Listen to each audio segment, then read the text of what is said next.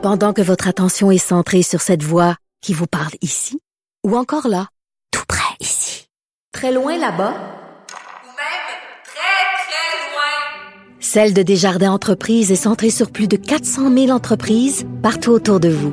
Depuis plus de 120 ans, nos équipes dédiées accompagnent les entrepreneurs d'ici à chaque étape pour qu'ils puissent rester centrés sur ce qui compte, la croissance de leur entreprise.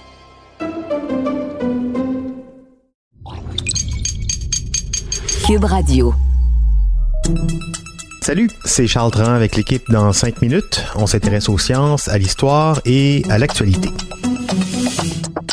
Aujourd'hui, on parle de clonage et de mammouth. À partir du moment où le grand classique film Jurassic Park a ressuscité par clonage les dinosaures, l'idée de ramener des créatures d'une autre époque sur Terre en a fait fantasmer beaucoup. D'ailleurs, ça, ça date pas de ce film. On l'a fait bien avant avec des Néandertals au cinéma, hein, on s'entend. Et donc, on le rêve de plus en plus précisément pour le mammouth dans la réalité. Un chercheur qui mijote cette idée-là depuis de nombreuses années, c'est le généticien George Church, professeur à Harvard, qui, pour financer son aventure, a créé une start-up, Colossal, qui a déjà amassé plus de 15 millions de dollars américains pour son projet. Alors pourquoi ramener le mammouth laineux au 21e siècle? Eh bien, pour sauver la planète, dit-il, il nous faut des éléphants en Sibérie pour faire prospérer son écosystème qui se réchauffe dangereusement. Et des éléphants en Sibérie, ben il n'y en a pas. Alors, euh, outre cette raison un peu boiteuse, selon plusieurs biologistes, une autre question se pose. Comment ramener une espèce disparue à la vie? On l'a vu au cinéma, mais dans la réalité, qu'est-ce que ça prend? Est-ce vraiment une bonne idée?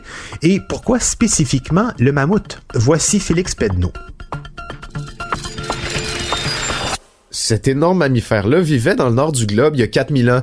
Donc, les scientifiques d'aujourd'hui ont la chance que certaines carcasses de mammouth aient été conservés par la glace, la boue ou les eaux et qu'on ait pu prélever chez eux des échantillons d'ADN, même de spermatozoïdes congelés dans certains cas, bien qu'ils se soient quand même détériorés.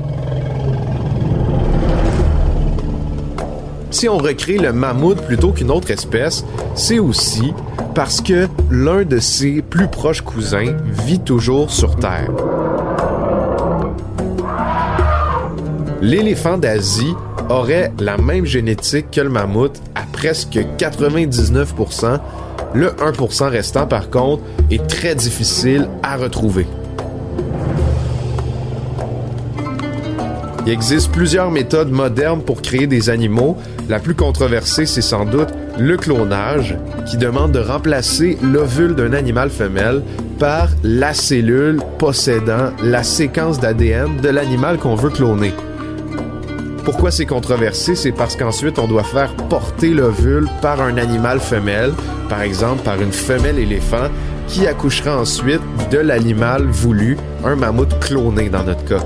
C'est problématique d'un point de vue éthique parce qu'on ne sait pas d'avance si le développement du fœtus peut causer des problèmes à l'animal porteur, donc des violences animales non nécessaires à l'expérience, et on prévoit aussi qu'on risque de lui retirer l'enfant pour l'étude après ça, ce qui est aussi problématique d'un point de vue d'éthique animale, encore une fois pour le bien-être de l'animal qu'on a utilisé.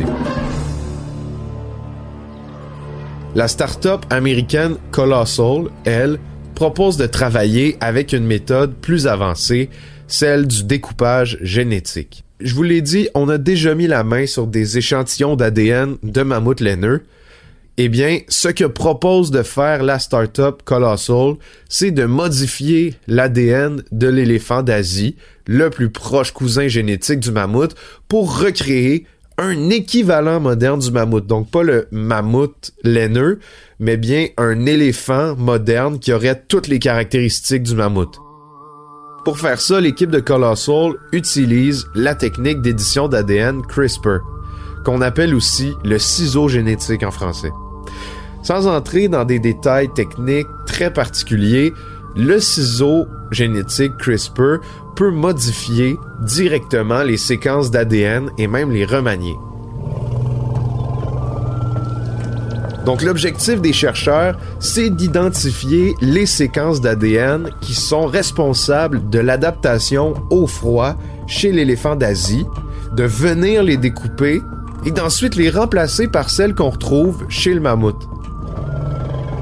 Parmi les gènes à modifier, on peut penser à la pilosité, logique quand même, mais aussi à la taille des oreilles, plus petite chez le mammouth que chez l'éléphant d'Asie, ou à la taille des pattes et même à l'épaisseur de la peau, tous des critères de résistance au froid. Une fois que les chercheurs auront trouvé la séquence d'ADN la plus proche de celle d'un mammouth, ou en tout cas d'un éléphant résistant au froid, ils pourront la greffer à une cellule qui serait ensuite fécondée in vitro avec les cellules reproductrices d'un éléphant d'Asie. Ils voudraient ensuite faire grandir cette cellule de mammouth dans un utérus artificiel en laboratoire pour voir s'ils peuvent vraiment ramener le mammouth à la vie. Les utérus artificiels, c'est comme des machines sous perfusion qui reproduisent un placenta, mais encore là, c'est une technologie qui, sans faire de mauvais jeu de mots, est encore embryonnaire.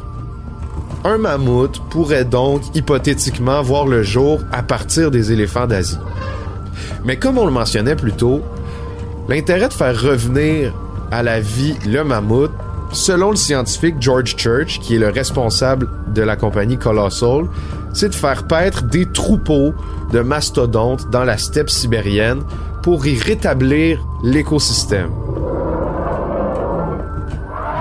L'argument pour ranimer le mammouth, c'est donc celui, curieusement, de l'urgence climatique.